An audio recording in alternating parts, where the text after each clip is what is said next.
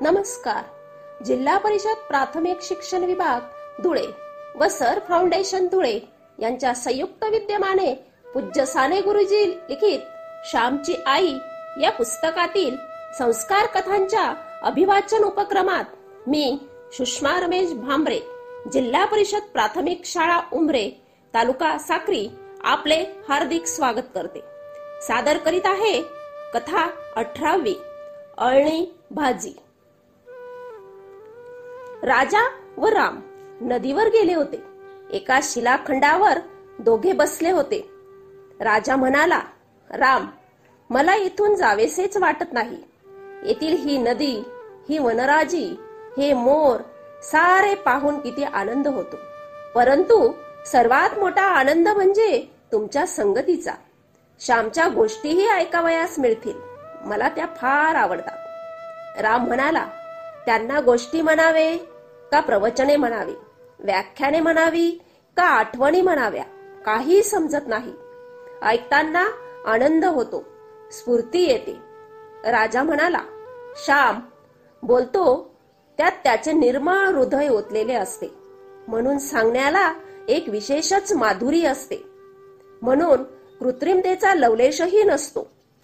अरे पण कृत्रिमता असल्याशिवाय लोकांना आवडत नाही. आजकालचे लोक कृत्रिमतेचे भोगते आहेत. सगळ्याच रुपया शुद्ध चांदीचा असेल तर बाजारात चालत नाही. त्यात थोडी अशुद्ध धातू मिसळावी लागते. तेव्हाच तो खण वाचतो व व्यवहारात चालतो. राम म्हणाला माझ्या मनात एक विचार आहे. तुला सांगू? तू हसशील. राजाने विचारले सांग. मी हसणार नाही. कोणाच्या खऱ्या भावनांना मी कधी हसत नाही. राम म्हणाला श्यामच्या या आठवणी प्रसिद्ध केल्या तर? मुलांना वाचायला आवडतील बायकांना वाचायला आवडतील आई बापास त्या उपयोगी पडतील. श्यामच्या सांगण्यात कोकणातील संस्कृती आहे. या आठवणी म्हणजे एक सुंदर संस्कृतीचे वर्णनच आहे की नाही? राजाने विचारले. परंतु श्यामला ते आवडणार नाही. त्याला आत्मविश्वास नाही. कोण असल्या गोष्टी वाचायला तयार आहे? लोकांना भव्य भडक पाहिजे.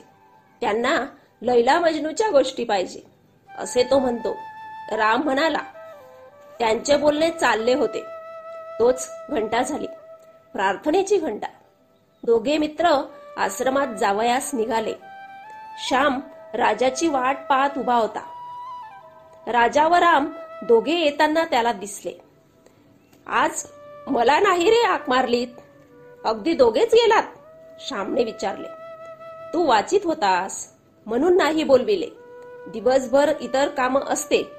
थोडा वेळ वाचित होतास तर अडथळा करू नये असे वाटले.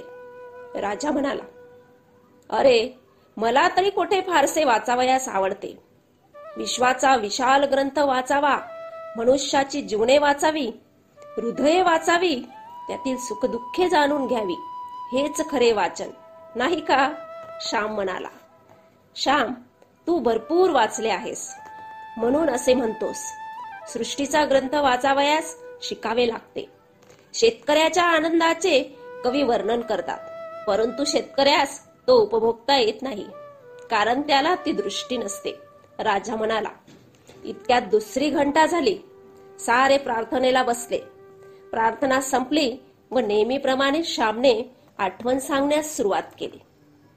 मित्रांनो प्रत्यक्ष उदाहरणाने जे शिक्षण मिळते ते शेकडो व्याख्याने ऐकून किंवा अनेक ग्रंथ वाचूनही मिळत नाही. कृती ही मुकेपणाने बोलते. शब्दाहूनही हे मुके परिणामकारक असते. कसे जेवावे याची सुद्धा आपल्याकडे संस्कृती आहे. माझे वडील सांगावयाचे आपल्या पानाकडे पाहून जेवावे. पानावर वस्तू असता कामा असता मागू नये. येईल तेव्हा घ्यावे. पंक्तीत सर्वांना वाढायला आणतील तेव्हा आपणासही मिळेल. हावरेपणा करू नये.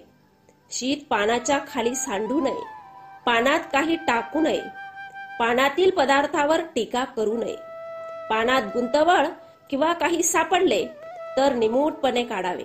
वाच्यता करू नये. दुसऱ्या स्वर दाखवू नये. कारण दुसऱ्यांना किळस येते. विषारू वस्तू सापडली तर मात्र सांगावे. पान कसे लख करावे? या सांगण्याप्रमाणे वडील स्वतः वागत असत. मी अनेकांना जेवताना पाहिले आहे. परंतु माझ्या वडिलांचे जेवण झाल्यावर ताट जितके स्वच्छ व निर्मळ दिसे तसे मी कुठेही पाहिले नाही.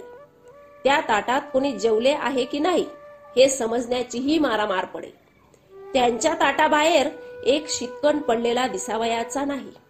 माझ्या पानाभोवती जर शिते दिसली तर रागवत व म्हणत मथुरीचे एक कोंबडे जेवेल.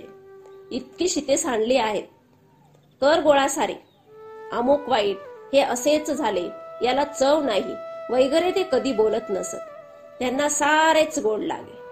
त्यांचा एक शब्द ठरलेला असे. राजमान्य. त्यांना कोणी विचारावे भाजी कशी झाली आहे? त्यांचे उत्तर ठरलेले असे. राजमान्य. जेवणाची कोणतीही खोडी त्यांना नव्हती. एके दिवशीची गोष्ट माझ्या चांगलीच ध्यानात राहिली आहे. रोज वडील घरच्या देवांची पूजा करून देवळास गेले म्हणजे आम्ही पाठ पाने घ्यावयास लागत असू. भाताशिवाय सर्व वाढून तयार ठेवीत असू. आई भाऊ आले भाऊ आले भात उकर. वडील देवळातून येताना गणपतीचे तीर्थ आणत. ते आम्ही घेतले म्हणजे जेवणे सुरू होत. त्या दिवशी आम्ही जेवावयास बसलो. आईने रताळीच्या पाल्याची भाजी केली होती. माझ्या आईला कसलीही भाजी करावयास येत असे. भोपळीचा पाला भेंडीचा कोवळा कोवळा पाला सर्वांची ती भाजी करी. ती म्हणावयाची. तिखट मीठ व तेलाची फोडणी दिली की सारे गोड लागते आणि खरेच सारे गोड लागे. ती करी ते सारेच गोड लागे. जणू तिच्या हातात पाक देवताच होती. केलेल्या पदार्थात हृदयातील सारी गोडी ओतून तो पदार्थ ती तयार करीत असे. माधुर्याचा सागर सर्वांच्या हृदयात ठेवलेलाच आहे. परंतु त्या दिवशी मज्जा आली. भाजी झाली होती मुळी अळणी. भाजीत मीठ घालावयाला आई विसरली होती. कामाच्या भरात राहून गेले घालावयाचे. परंतु वडील बोलत ना म्हणून आम्हीही कोणी बोललो नाही. वडिलांचा संयम मात्र दांडगा. जणू आश्वाद व्रतच ते चालवित होते. आईने भाजी वाढावयास आणली म्हणजे म्हणावयाचे काय फाकडो झाली आहे भाजी. पानातील मीठही त्यांनी भाजीला लावले नाही किंवा जास्त मागितले नाही कारण आईला संशय आला असता. वडील भाजी खात होते म्हणून आम्हीही थोडी थोडी खात होतो. आम्हीही मीठ मागितले नाही. आई मला म्हणाली तुला नाही का रे आवडली भाजी? खात नाहीस रोजच्या सारखी? मी उत्तर देण्याऐवजी वडील म्हणाले तो आता इंग्रजी शिकायला लागला ना त्याला या पालेभाज्या कशा आवडतील? मी म्हटले असे काही नाही. इंग्रजी शिकून मी वाईट होणार असेल तर शिकूच नका मला. कशाला शिकवता? वडील म्हणाले अरे तुला राग यावा म्हणून म्हटले हो. तुला जरा रागवलास? म्हणजे बरे वाटते. याला फणसाची भाजी आवडते. होय ना ग? उद्या पाटीलवाडीहून आणीन हो. जून मिळाला तर उकडगरेच करा. आई म्हणाली आणावा. पुष्कळ दिवसात फणसाची भाजी केली नाही. बोलणी अशी होत होत आमची जेवणे झाली. वडील ओटीवर गेले व विष्णू सहस्रनाम म्हणत शतपावली करू लागले. शतपावली झाल्यावर जानव्यासाठी चातीवर सूत कातीत बसले.